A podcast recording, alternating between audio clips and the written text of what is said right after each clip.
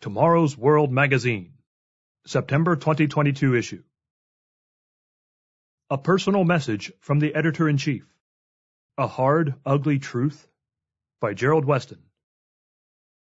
Read by William Williams. Article begins. Billionaire venture capitalist Chamath Palihapitiya, a former part owner of the National Basketball Association's Golden State Warriors, shocked listeners to his All In podcast last January when he shared his opinion on a pressing human rights issue. Quote, Nobody cares about what's happening to the Uyghurs. You bring it up because you really care, and I think it's nice that you really care. The rest of us don't care. Of all the things I care about, yes, it's below my line. End quote. The NBA, carefully managing its relations with China, has been racked with concerns about treatment of the Uyghurs a largely Muslim minority group in western China, and many listeners expressed concern about Palihapitiya's statement. National Public Radio, reflecting on the controversy, reported, quote, Palihapitiya said he cares about many things, including inflation, American healthcare infrastructure, and climate change, but not the genocide China is accused of carrying out against the Muslim Uyghurs. End quote. From the article, co-owner of NBA's Warriors slammed after saying nobody cares about the Uyghurs. NPR.org, January 17, 2022. Was Palihapitiya correct when he said nobody cares about what's happening to the Uyghurs? Or is he more callous than the rest of us? To some it might seem Palihapitiya was bluntly saying that we shouldn't upset a nation that offers investors vast potential profits simply because of a faceless mass of people who are effectively no more relevant to most people than the bugs that hit our windshield as we drive on a warm summer night. Palihapitiya elsewhere tried to temper his comments, saying he was trying to make a point about American hypocrisy and that he did not intend to express any personal lack of empathy for the Uyghurs. Yet, though most would deny it, Palihapitiya's comment, even taken at face value, described reality far too accurately. Perhaps many more think this way than would ever openly say so on a public forum. As he put it, quote, I'm just telling you a very hard, ugly truth. Subhead Out of sight, out of mind. At the same time, there are those who would vociferously disagree and claim that they do care, and maybe they do. This is especially true when caring emotions are stoked by a pleading woman's voice and sentimental background music, accompanied by a video of starving African or Asian children sitting on parched ground and covered with flies. Such appeals are certainly effective in generating money for charities. Whatever else you think, only the most hardened among us are not touched by such pitiful pleas. But such temporary compassion may not be as much of an example of genuine love and concern as we try to convince ourselves. Consider this statement from the Bible about those who claim they love God. If someone says, I love God, and hates his brother, he is a liar, for he who does not love his brother whom he has seen, how can he love God whom he has not seen? 1 John chapter 4 verse 20. Are we deceiving ourselves about the meaning of love when we claim to love a faceless, distant stranger? After all, the stranger has never cut us off in traffic or undermined us at work. Would we still love him if he were closer?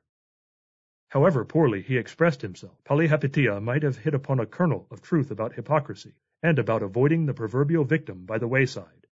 Luke chapter 10 verses 30 through 32. Can we truly say we love someone far away when we cannot love someone close by? Is sentiment the same as true love? Are these simply abstract philosophical questions over which we should not burden ourselves? Or is there a lesson they can teach us through self-examination? Subhead Putting on a face. It is easy to have temporary sentimental feelings, yet at the same time, by our actions, dismiss people as being less human than we are. It is easy to act as though others do not experience hunger, disappointment, depression, or fear as we do, and that the loss of their children does not pain them as would the loss of our own. It is easy to forget that they have hopes and dreams, the desire to love and be loved. Yes, it is easy to dismiss the needs and concerns of faceless, faraway masses as if they were less than us, even if we deny this, even to ourselves. The 2004 Christmas tsunami, quote-unquote, in South Asia was a tragedy of monumental proportions, killing more than 230,000 people. Pictures of the destruction, horrendous as they are, cannot begin to reveal the magnitude of human suffering that occurred when for ten minutes a 900-mile fault beneath the Indian Ocean slipped and shook millions of square miles of land and sea. We can understand that the thousands of European, North American, and Australian tourists in the coastal province of Phuket, Thailand, and elsewhere in the affected areas did not see the indigenous victims as nameless and faceless, nor did a dear friend of mine in Canada, whose family narrowly survived the waves that struck Sri Lanka. This friend put a face on them for me. Subhead Around the World Two and a half years ago, just as COVID-19 was leading to lockdowns almost everywhere, I had the wonderful opportunity to travel literally around the world on an extended trip for Tomorrow's World. My trip began in Canada, where for more than 13 years I had lived in a multicultural neighborhood so diverse that every one of us was a minority. I was there to record four Canadian version Tomorrow's World telecasts, after that I flew to the Philippines and then to Thailand for ministerial conferences and to visit a school in Mae Sot, Thailand, where our foundation teaches English. Then it was on to South Africa by way of Singapore. South Africa was a whirlwind. I spent the Sabbath with our Johannesburg and Pretoria congregations and then flew to Cape Town for a Tomorrow's World presentation on Sunday. From there it was off to Port Elizabeth to meet with church members before a flight to meet with our office manager and his wife, where the three of us drove to Lesotho, a country within a country. I also visited our South African office and met the staff there before returning to Johannesburg to fly home. Every place I traveled I saw faces and people that I will not easily forget and will not write off. It is not that this was a revelation to me, as I have traveled more than most Americans, having lived in Canada and England, and having visited China, India, Israel, Mexico, France, and Germany, as well as many other places. Yes, people dress differently and have different customs, but all are just as we are. Human beings made in the image of God with the same godly potential. Tomorrow's World is here to explain God's plan, His biblical plan that is not taught in mainstream Christianity or in any other religion. The Bible nowhere teaches that we are here to live with as much pleasure as we can cram into our fleeting years, and then go to a celestial retirement in the sky, or to an ever-burning hellfire to be tortured forever.